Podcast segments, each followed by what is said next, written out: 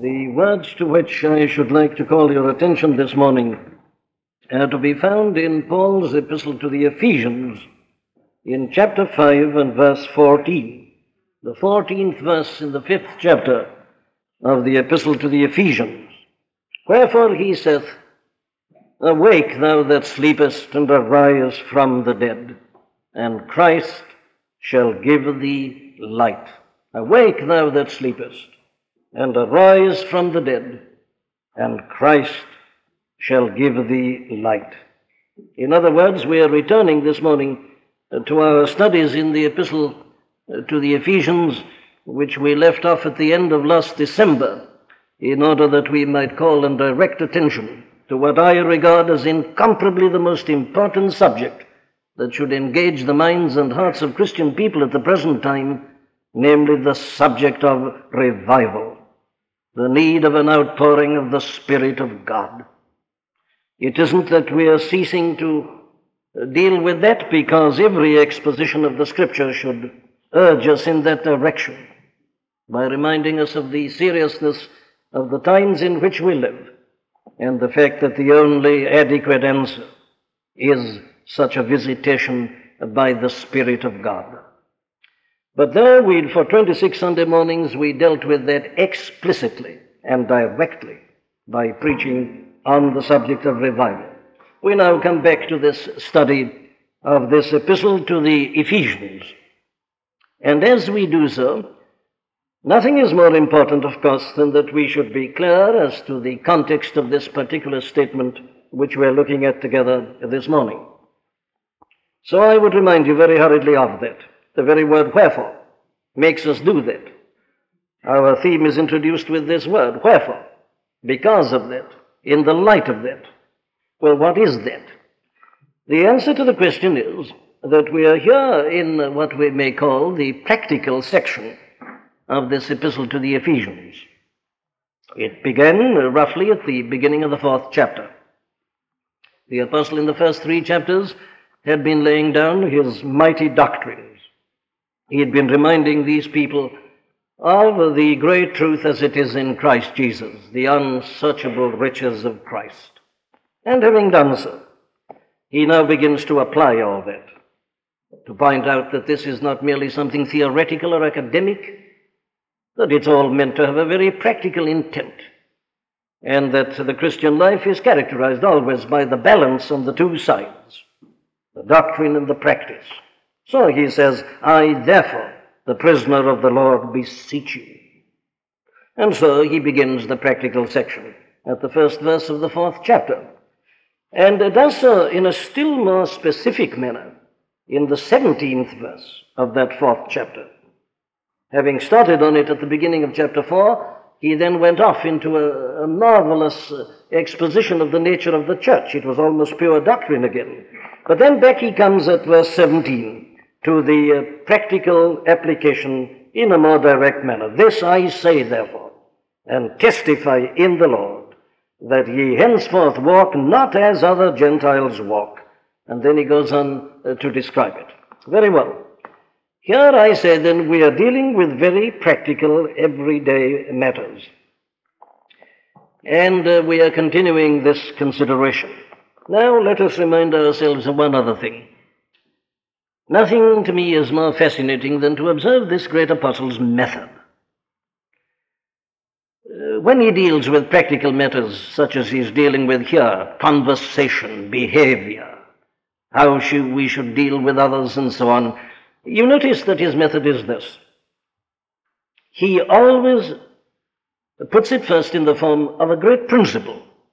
Then he comes to his application. Though I am saying that we are in the practical half of this great epistle, we must not run away with the idea that he has said farewell to doctrine because he hasn't.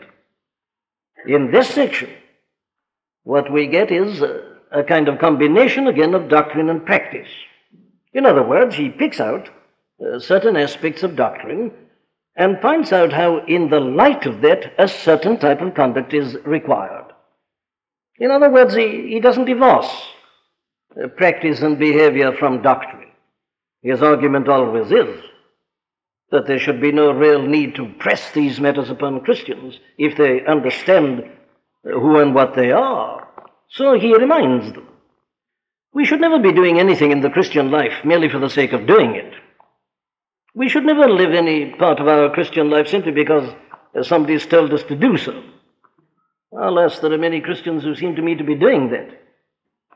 They've been converted and then they have a code of conduct imposed upon them. They don't understand it. They don't know why they're living it, but it's the thing to do now as a Christian. Now, that's never the apostle's method. He always gives a reason. He always puts it in the form of an appeal, almost to common sense. He says, if you claim this, well, then you can't go on living like that, but you must live like this. And so he's been doing that. The first thing he reminded them of was the fact that they have been born again. They're not as other Gentiles. They've had this new birth. Well, he says, because you are no longer what you were, you don't go on living as you were. Isn't it obvious? He says, if you claim that you're born again and born of the Spirit, and that you're partakers of the divine nature, well, surely you, go, you don't go on uh, behaving as you used to do before, before any of that had happened to you. Now, that's his first appeal. Then he, secondly, towards the end of chapter 4, he puts it like this to them. He says, Remember that the Spirit of God dwells in you. You claim that as Christians? Well, very well. If that is so, well, don't grieve the, the Holy Spirit of God whereby ye are sealed unto the day of redemption. It's inconsistent.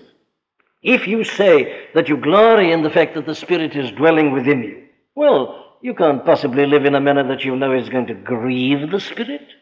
And then the third appeal was, Be ye therefore followers of God as dear children. At the beginning of chapter 5, he says, You're children of God.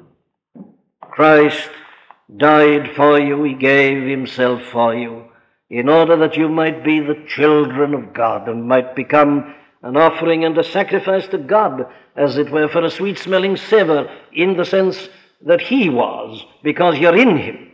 Well, now, he says, if you claim that and if you realize that, you can't possibly go on living as you were living in the past. And that brings us to the present section. Here he again takes up an argument, but it's a slightly different one. The argument now is this that as Christians, we can say of ourselves, and we must say of ourselves, that we are now light in the Lord. Ye were sometimes, he says in verse 8, darkness, but now are ye light in the Lord. Well, then, walk as children of light. Now, that's the matter that uh, he has taken up in this uh, particular paragraph that we're looking at. Christians are children of the light. They are not only that, they are light in the Lord. And he's pointed out that that means that uh, the main characteristics of our life, the fruit of our life, should be goodness and righteousness and truth. And having put that down as a principle, he says, well, now then, in the light of this, uh, you therefore cannot be partakers with people who are still in darkness. That was verse 7. Be not ye therefore partakers with them. But he doesn't even stop at that. He goes on in verse 11 to says, Have no fellowship with the unfruitful works of darkness. And we saw what that means. Don't take an interest in it. Don't let people get the impression that after all that's where your heart is. And you rather like hearing about all this and having fellowship with them in it. No, he says you can't. You can't mix light and darkness. There's no fellowship there. There's no communion. So don't have any fellowship. But he went further. He said you must even reprove it have no fellowship with the unfruitful works of darkness, but rather reprove them. And we considered uh, what that meant. It means that we should make perfectly plain and clear what our attitude is toward all this. Of course, we do so in the right and in a loving spirit. If we do it as Pharisees, we might as well not do it at all. We'll do more harm than good. There is a way of speaking the truth in love and reproving that which is wrong and evil. And having said that, he began to say this. He said, All things that are reproved are made manifest by the light. For whatsoever doth make manifest is light. In other words, his argument is this Now, you, he says, as people who are light, obviously must reprove darkness. Light always does that. Light always reproves darkness by exposing it. Things happen in the dark, you flash a light, and people are exposed in, in their conduct and behavior. Light always exposes, reproves, brings to light the things, the hidden things of darkness. It shows them up, it shows their character, and thereby it reproves them. Now, his argument is that that is the characteristic of light always. Whatever is reproved, he says, is clearly in the light, because it is light alone that can do this. And then, having said that, he proceeds to this general statement, which we are going to look at this morning. He says the great characteristic of light always is that it reproves, makes manifest, brings clearly forward, shows, exposes. And that is the great characteristic of the Christian gospel.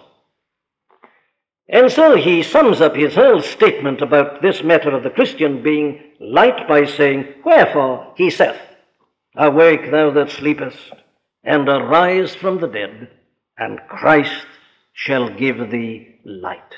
Now then, what does this mean?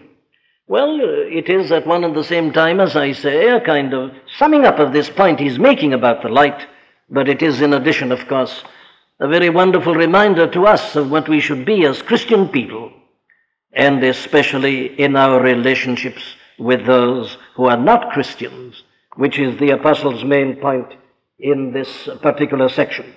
Now then, let us look at what he says. He begins by saying, Wherefore he saith. And that is his formula, of course, for saying that he is quoting Scripture.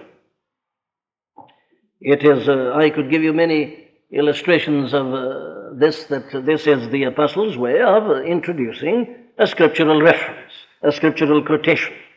Well, then, says somebody, uh, what scripture is he quoting? And the moment you begin to look into that question, you will find that he is not quoting any one exact or particular scripture. I agree with those who say that the nearest probably is uh, what you find in Isaiah 60 in the first verse where you read this Arise, shine, for thy light is come, and the glory of the Lord is risen upon thee. And yet you notice it isn't exactly that.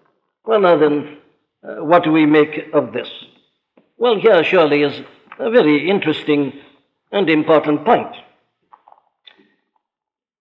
There are many people who get into difficulties at this point with regard to the whole question of the inspiration of the Scripture. How can the apostle say, This is what the scripture says? And then he makes a statement which isn't an exact scriptural quotation. I say it's an interesting point because it seems to me there's only one answer to it, and it is this. The apostle here, himself under the inspiration and guidance of the same Holy Spirit who inspired Isaiah and the other New Testament writers, is giving the meaning and the point and the purport of quite a number of Old Testament scriptures. That's what he's doing here. He is, as it were, summing up, picking out, emphasizing a statement which is made very frequently, particularly by this prophet Isaiah, but also in various other prophecies and in the Psalms in the Old Testament. And thereby, I would say, we have a most wonderful proof of the inspiration of both the Old Testament and the epistles of the Apostle Paul. If the Apostle Paul were but writing as a man, well, then he would have been very careful to turn up his reference to give the exact wording. But under the inspiration and guidance of the Holy Spirit, the Spirit Himself, who put it in one form in the Old, puts it in this form in the New. The meaning is identical, and the one is as inspired and as, as authoritative as the other. So that the Apostle Peter is perfectly right when you remember in his second epistle and in the third chapter, he says that uh, there are certain people who misunderstand the epistles and writings of the Apostle Paul, as they do also, he says, the other scriptures. They wrest the scriptures, he says, to their own confusion and destruction. And he puts the writings of this apostle in exactly the same category as the scriptures of the Old Testament. How right it is. It is the same Spirit, it is the same author, it is the same one who guides. So, in passing, I merely say this in passing.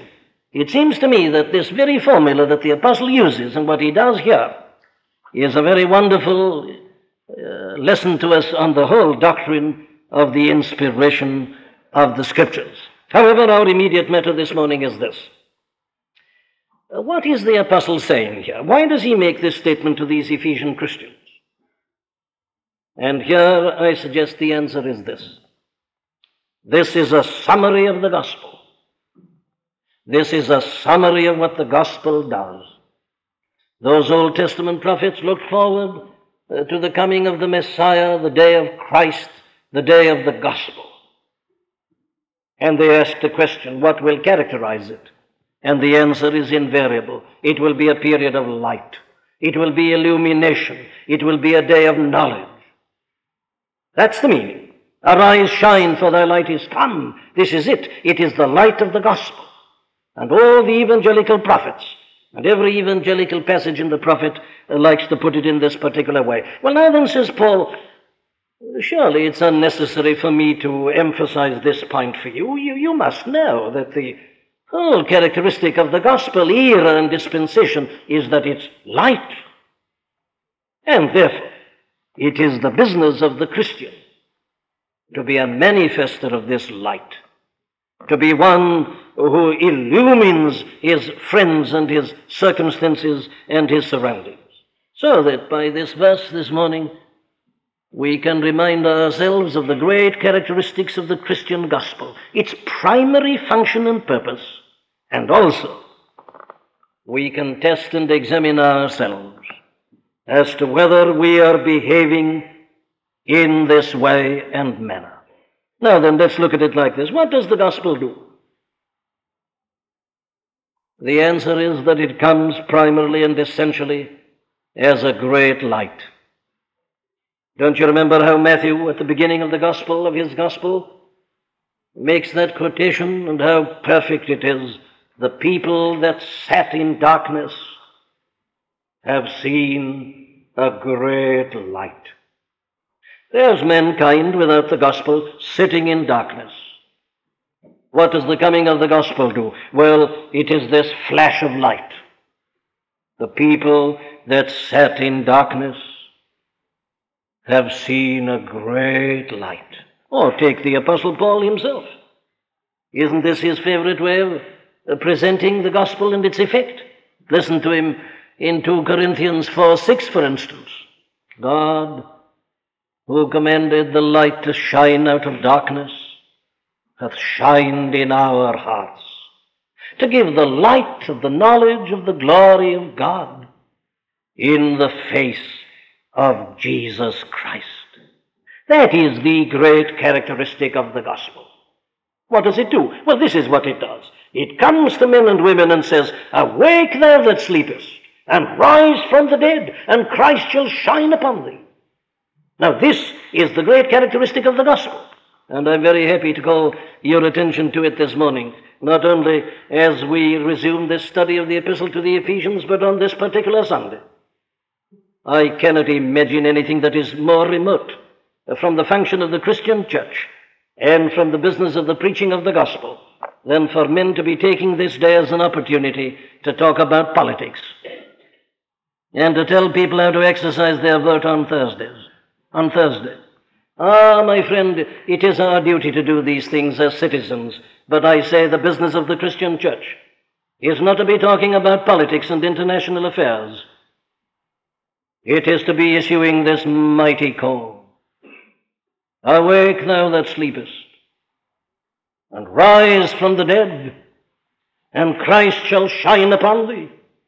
What's needed is not a change of government not one party rather than another. It doesn't matter which you have. The darkness remains. And the business of the gospel is to illumine this darkness. That's her task. And if she fails in that task, all her other efforts are vain and useless and a sheer waste of energy. Of course, they will be applauded by the world, but the business of the church is not to be applauded by the world, it is to be well pleasing in the sight of God, her Lord and her Master. Well, very well, then, what does she do? Well, the first thing she does is to convict. Awake, arise. Why? Well, realize the position that you're in. And what is this position? Well, it's one of sleep.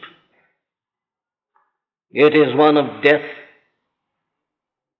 The trouble with the world, the trouble with all who are not Christians is that they're in this condition of unconsciousness. And sleep and death are the same in that respect. Both are unconscious, both are unaware of certain matters that are happening round and about them, certain possibilities, certain dangers. They're unaware, sleeping, unconscious. Think of a man in a house on fire. He doesn't know it's on fire, he's asleep. And you rush to him and say, Awake thou that sleepest, get out of it as quickly as you can. What are they unconscious of? They're unconscious and unaware of the most important things in life, the most important things in the world. The apostle has already been saying this at great length in chapter 2, so I don't stay to go through it in detail this morning. You remember how he put it there? Hath he quickened who were dead in trespasses and sins, wherein in time past ye walked according to the course of this world according to the prince of the power of the air, the spirit that now worketh in the children of disobedience, among whom also we all had our conversation in times past, in the lusts of our flesh, fulfilling the desires of the flesh and of the mind, and were by nature the children of wrath, even as others. It means, you see, a deadness to the spiritual realm. It means a deadness to the fact of God and the being of God. It means an unawareness of the soul within, given by God, this peculiar thing that makes man man. Completely unaware of that. And that is the state of the world and of society, isn't it?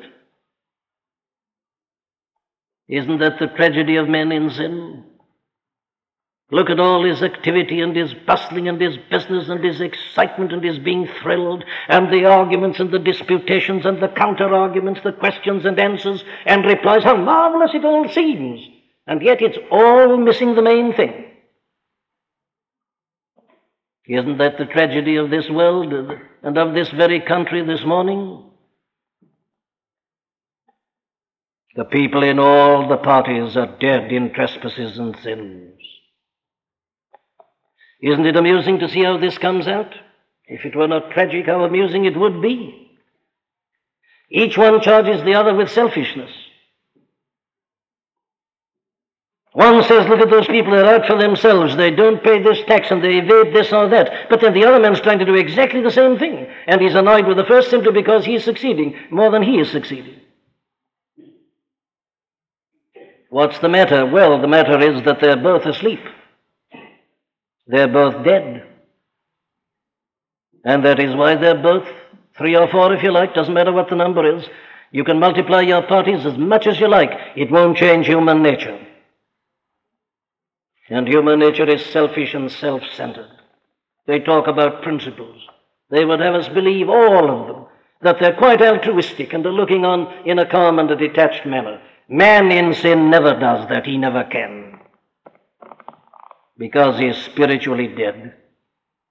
And while man is dead to the being of God and his relationship to him and to his true being and dignity as a creation of God and as a child of God, he never will do anything else.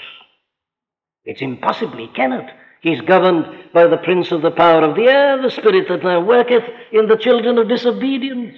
He sets himself up as a god, always revolving round himself, thinking of nothing and nobody but himself and his own interest. That's the trouble. And that is man in sin. He's asleep, he's dead. He's unaware of all this, this appalling ignorance. And how appalling it is, with all the knowledge and learning and sophistication, ignorant of the thing that matters supremely above everything. But then, of course, that in turn leads to a very terrible way of living. Life without Christ is a sort of living death. Look at the awful kind of life such people live. The apostle has already been describing it in chapter 4, having the understanding darkened, being alienated from the life of God through the ignorance that is in them, who being past feeling have given themselves over unto lasciviousness to work all uncleanness with greediness. You know, my friends, that's the problem of this country, and that's why I don't stand here to preach politics. I'm here to deal with the great problem, which is not political. It is this. It is this moral, it is this spiritual question. Your country finally will be ruined unless this is dealt with. The decline and fall of the Roman Empire. What was the cause of it? Well, the answer was it wasn't anything political, it wasn't anything military. It was essentially moral and spiritual. It was the moral rot that set in, and it has been the cause of the downfall of most of the great empires. This moral rot that comes in, which leads to indolence and then to sin and to lasciviousness and a living for evil and for vice, it saps the vitality of a nation as it saps the vitality of a man. And it is all the result of this ignorance that results from sleep or from death. But they're quite unaware of this.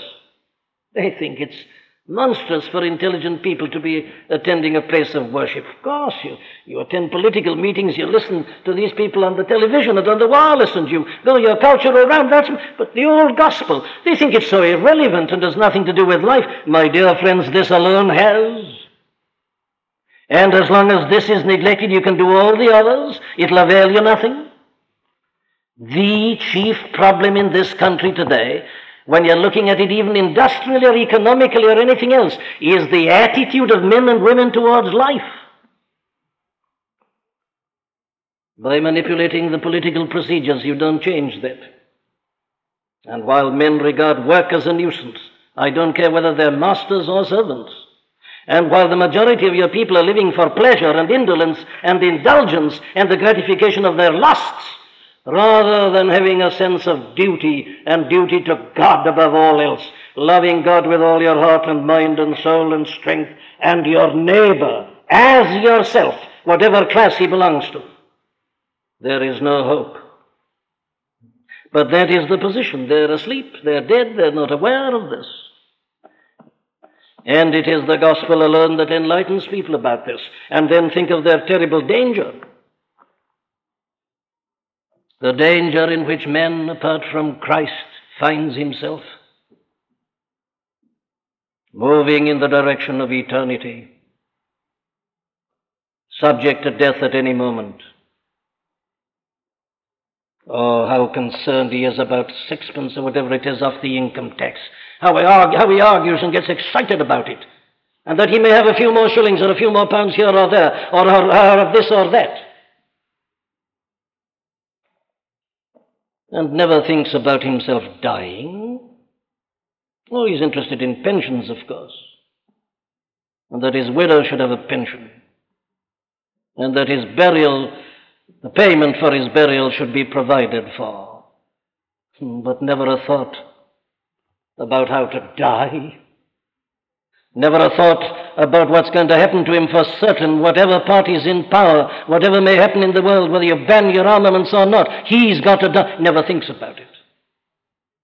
Never thinks about standing before God in eternity and in the judgment and his everlasting destiny pronounced. Asleep? Dead? And there's nothing that can open the eyes of men and women to this but the gospel of Jesus Christ. Awake, thou that sleepest, and arise from the dead. So it comes to men. It convicts, but it converts. It also converts. Awake, it says. It shuffles him in. It awakens him. Arise. It puts power in him to, to come out. it calls upon him to escape, which being interpreted, of course, means this that it calls upon him to repent, to realize his awful, tragic, desperate position, and immediately to acknowledge it before God, to see the enormity of it all, the utter folly of it all, the tragedy of such ignorance and darkness, and to come out of it and to leave it. And the moment a man sees these things, he doesn't want to stay there. He hates it all. Love not the world nor the things that are in the world. And the moment a man sees them for what they are and sees himself, he stops loving them, he hates them, and he turns away from them. Turn you, turn you, says the gospel, and he's very ready to listen. And he comes out, he escapes out of his grave, he rises from his bed. As John Bunyan puts it once and forever in his immortal allegory, he rushes from the city of destruction as fast as his feet can carry him. And uh, the message of the gospel is that the world is a city of destruction. It is governed by this prince of the power of the air, this God of this world, and all these infernal powers that the apostle is going to speak of in chapter 6 when he says that we wrestle not against flesh and blood. We are not up against men, whoever they are, but against principalities and powers, against the rulers of the darkness of this world, against spiritual wickedness in the heavenly places. That's the problem. And the man sees this, and he longs to be out of it and to escape from it, and he separates himself from it. That's the argument of the apostle here. He says, You are sometimes darkness, but you are now light in the Lord. Walk as children of light. Well, the gospel does this second thing. After convicting us, it converts us, and then it brings us into this new life. Awake, thou that sleepest, and arise from the dead, and Christ shall shine upon you. Or if you like, Christ shall give you light. What does this mean?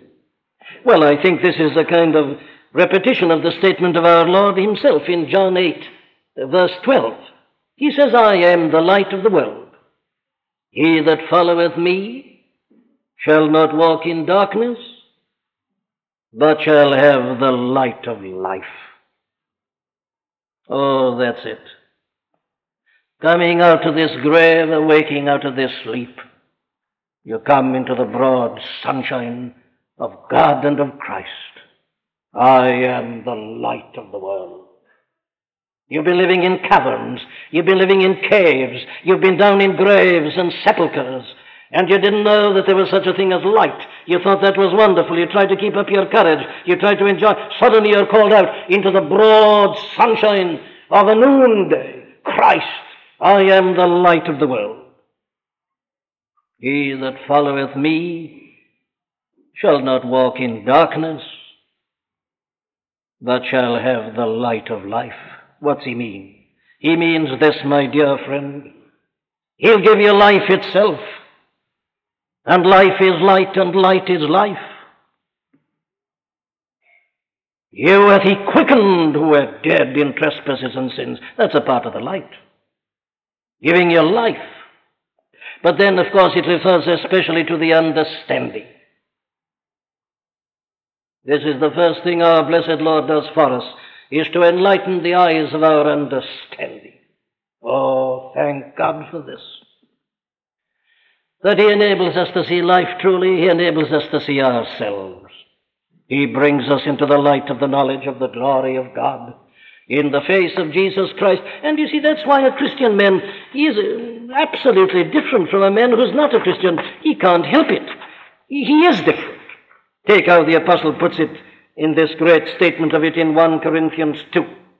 You see, he says, We have received not the Spirit that is of the world, but the Spirit which is of God that we might know the things which are freely given to us of God. But he says, The natural man receiveth not the things of the Spirit of God, for they're foolishness unto him, neither can he know them, because they are spiritually discerned. But he that is spiritual, here's your Christian, he judgeth, can estimate and understand all things, yet he himself is, is judged of no man. He has an understanding, but nobody can understand him. And isn't it so absolutely true? If you've never been told yet by a non Christian that they can't quite understand you, I doubt whether you're a Christian. The moment we become Christians, we can no longer be understood by those who are not Christians. The Christian understandeth all things, yet he himself is understood of no man. For who hath known the mind of the Lord that he may instruct him? And here's the answer. But we have the mind of Christ. We are seeing everything in a new way. Yes, it is perfectly true. God who commanded the light to shine out of darkness hath shined in our hearts to give the light of the knowledge of the glory of God in the face of Jesus Christ. Awake, thou that sleepest, and arise from the dead, and Christ shall shine upon thee. And that's what he'll do. He'll give you a glimpse of the glory of God as your Father, as your Savior. He'll give you an understanding of God's purpose, you included, the great plan of redemption and salvation, the ultimate, final consummation of all things in Christ. He'll explain that to you. Well, of course, this is but repetition. Paul said it all in chapter 1 of this great epistle. Having made known unto us the mystery of his will, according to his good pleasure which he hath purposed in himself, that in the dispensation of the fullness of times he might gather in one all things in Christ both which are in heaven and which are on earth, even in him. That's it. Christ shall shine upon thee. What's it mean? Well, it means this. We shall have fellowship with Christ and we shall walk with him. John in his first epistle writes and he says, I these things write I unto you, that ye may have fellowship with us. And our fellowship indeed is with the Father and with His Son, Jesus Christ. That's a Christian. A Christian is a man who has fellowship with God and with His Son, Jesus Christ, through the Holy Spirit. What's it mean? It means this God is light, and in Him is no darkness at all. And we are to walk in the light as He is in the light. Christ shall shine upon thee, yes, you follow him, and there'll be a bright light always before you. It will reprove and illuminate and expose the evil and the foul and the ugly and the harmful things that are round and about you. It will tell you to evade them and to hate them as he did. He walks in the middle of the road and you walk after him. Christ the light and you're following him. You're no longer walking in darkness, but you're enjoying the light of life. You go through this world as he went. You have entered into the fellowship of the life eternal. It means following Christ, enjoying fellowship with him, having this light and this knowledge which he gives and ever sheds upon every question, enjoying in it, reveling in it, and walking in it. That is what the gospel does. Well, very well, it is its great function. The prophet Isaiah looked forward and he said, That's the day that's coming. Arise, shine, for thy light is come. This is what it says Awake, thou that sleepest, and arise from the dead, and Christ shall shine upon thee. How does it do this? How does the gospel have this effect? How does it produce it in this world? And you know the answer the apostle gives here? It is this it is largely through you and me. Wherefore? Wherefore, he saith, The Lord who said, I am the light of the world, also said, Ye are the light of the world. Ye are the light of the world. You don't hide your light under a bushel, he says, but put it on a candlestick. A city that is set upon an hill cannot be hid. So this work of enlightenment takes place in the world through you and me. Let your light, he says, show so shine before men that they may see your good works and glorify your Father which is in heaven.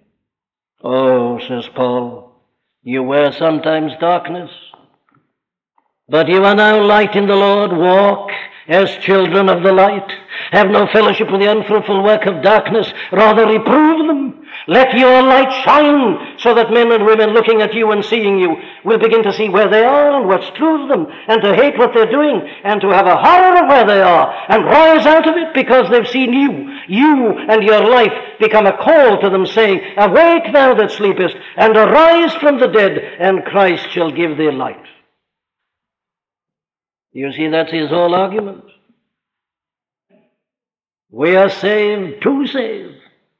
We are saved to become channels and means and instruments, disseminating this glorious light and delivering men and women from the captivity and the bondage and the terrible danger of sin. It is through us partly.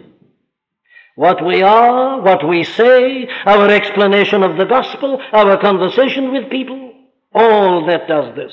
And of course, it does it through the power of the Holy Spirit of God. Merely for us to talk doesn't do it. Merely for a man like myself to stand in a pulpit and preach in and of itself doesn't do it. I may utter the right words, but they'll do nothing in and of themselves. I have no power to awaken the sleeper. I have no power to resurrect the dead but the Spirit of God has. You hath he quickened that were dead in trespasses and sins.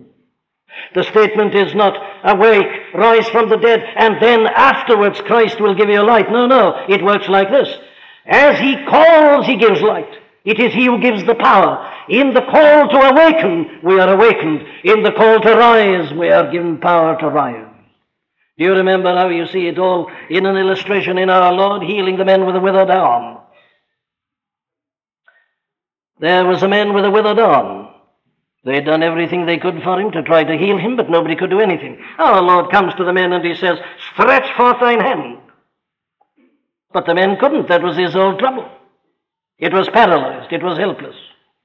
What's the point of saying, Stretch forth thy hand to a man whose essential trouble is that he cannot stretch forth his hand? Ah, the answer is this. As the Lord uttered that command, there was power in the command. The ability entered with the words, and the man stretched forth his hand. Thank God for this. Were I to believe this morning that I were in the same position as the politicians, and that it is my words only and my arguments and demonstrations alone that matter, I would give up in despair. For what we are confronted with is not merely lack of understanding, but natures that are warped, twisted, perverted, evil, foul, and above all under the control of the prince of the power of the air, the devil, the strong man armed that keepeth his goods in peace. Who am I or any man to meet such a foe? It would be a hopeless, impossible task. But the Spirit, the Spirit with the Word, the Spirit of God, the Spirit that brooded over the original chaos, and through whom the energy and the power came, saying, Let there be light, and there was light. Oh, let us be comforted by this. That as you and I are living this life in the light by the power of the Spirit, and as we speak to men and women, it is not merely us, it is not merely our words. It is the mighty Spirit of God deigning to use us as instruments and channels, so that through us the call comes to a dead soul. Awake, thou that sleepest, and arise from the dead, and Christ shall shine upon thee. And they hear and they answer, and they come out of the darkness into the light of God, streaming from the face of Jesus Christ. Amen.